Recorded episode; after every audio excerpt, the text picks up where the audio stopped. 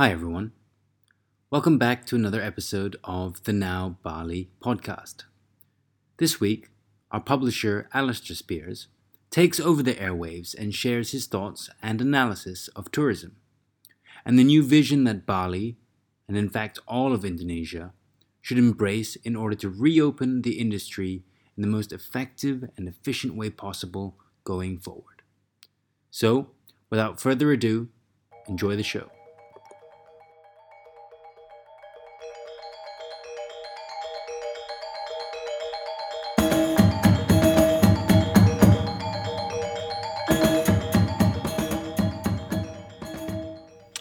Hello again. This is Alistair Speirs, publisher of Now Jakarta and Now Bali magazine, bringing you another podcast about one of the critical factors in the return to normal or the return to the new normal. In this case, we're talking about the return of tourism, or should I say, the potential return of tourism. As borders begin to open again and hotels reopen their doors, we really have to think very carefully about what it is we are selling. Tourism is one of the world's biggest industries and one of the most important employers. And in Indonesia, it is vitally important as a foreign exchange earner and an employer.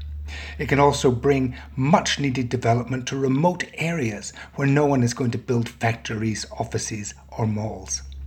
But tourism needs a master plan to succeed not just in terms of numbers of arrivals, which is just the most stupid method of measuring success invented, but to really benefit both the receiving community and the visitors. I have argued for 25 years that Indonesia's measure of tourism in counting bodies arriving is completely worthless and, in fact, misleading.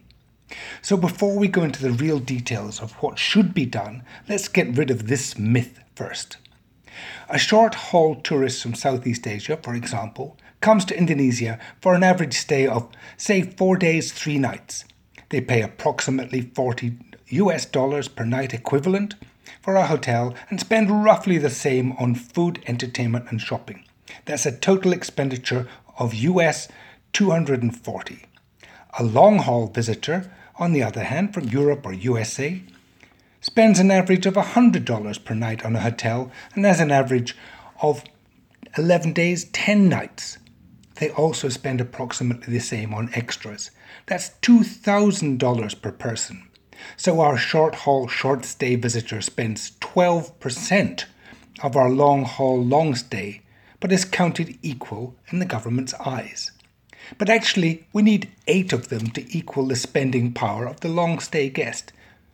That's right, eight people rather than one. So, by going for the mass market, short haul, low value tourists, we quickly get numbers. But what does that bring? More wealth? More prosperity? No, more trouble. Because Mr. Short Haul consumes electricity and water, produces waste, stays in rapidly built, uneco friendly, non culturally sensitive hotels, eats fast food, sees no culture, adds nothing to the destination except his presence, which requires more capacity at the airport and more transport on the roads. If Bali, as I recommended 20 years ago, only concentrated on high value, low volume tourism, we would only have one or perhaps two million visitors a year, bringing the same total income to Bali, but without pollution and waste, water and electricity shortages, traffic jams, parking problems, and the need to build huge airports and massively expensive toll roads out at sea. But no one listened, and here we are today, desperate to bring back the masses, thinking they are the answer to all the problems. They are not, they are the problem. So that's point one go for quality, not quantity. But actually, it segues beautifully into point two which is that quality tourism actually benefits the communities it visits, because the high value tourist is usually also more interested in art and culture, visits, admires, and respects historical and cultural sites, goes to dance performances, keeping local cultures vibrant, buys local handicrafts, also preserving those skills, eats local food, and stays in hotels and villas chosen for sustainability and retaining local customs and values. These are the people we want and need, especially in Indonesia, where we have the unique cultures to entrance them with. Many studies have shown the increased benefit of focusing on cultural tourism because of the demographic it attracts. Generally older, well educated, richer tourists spending longer times, spending more money, appreciating more of the destination. These are the people we want, and they are the same people we can encourage to visit other parts of Indonesia. So, this is point three Indonesia's cultural riches. We are extremely blessed with unique cultures throughout the world's biggest archipelago.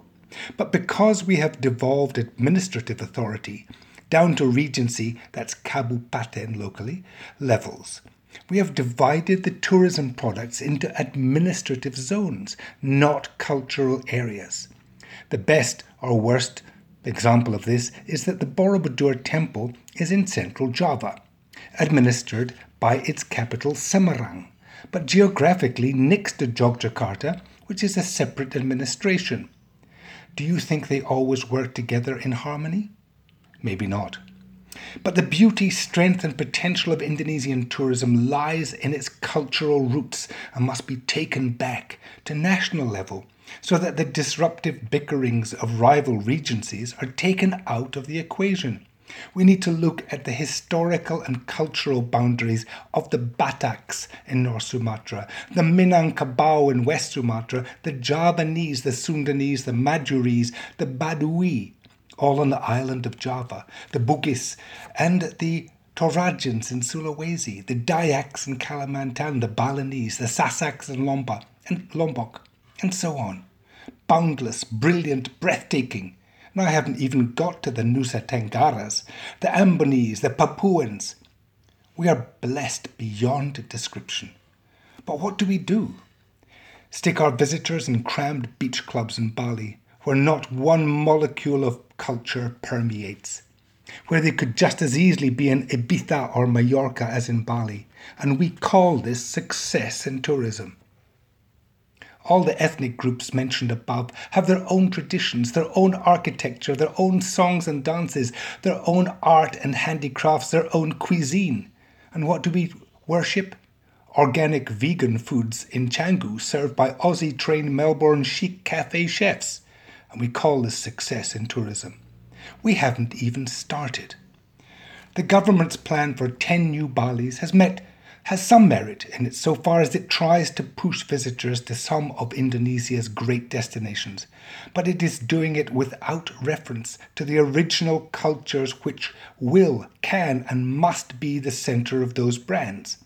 Not ten new Balis, but one old Toraja, one old Toba, one old Bukit Tinggi, but revitalized, re energized, based on their own traditions to allow Indonesia's motto, unity in diversity, to take real root in tourism. Diversity based on culture, history, and geography. Diversity which can sell around the world at top prices. Forget amazing Thailand and Malaysia, truly Asia. Bring on Indonesia, cultural treasure house of the world.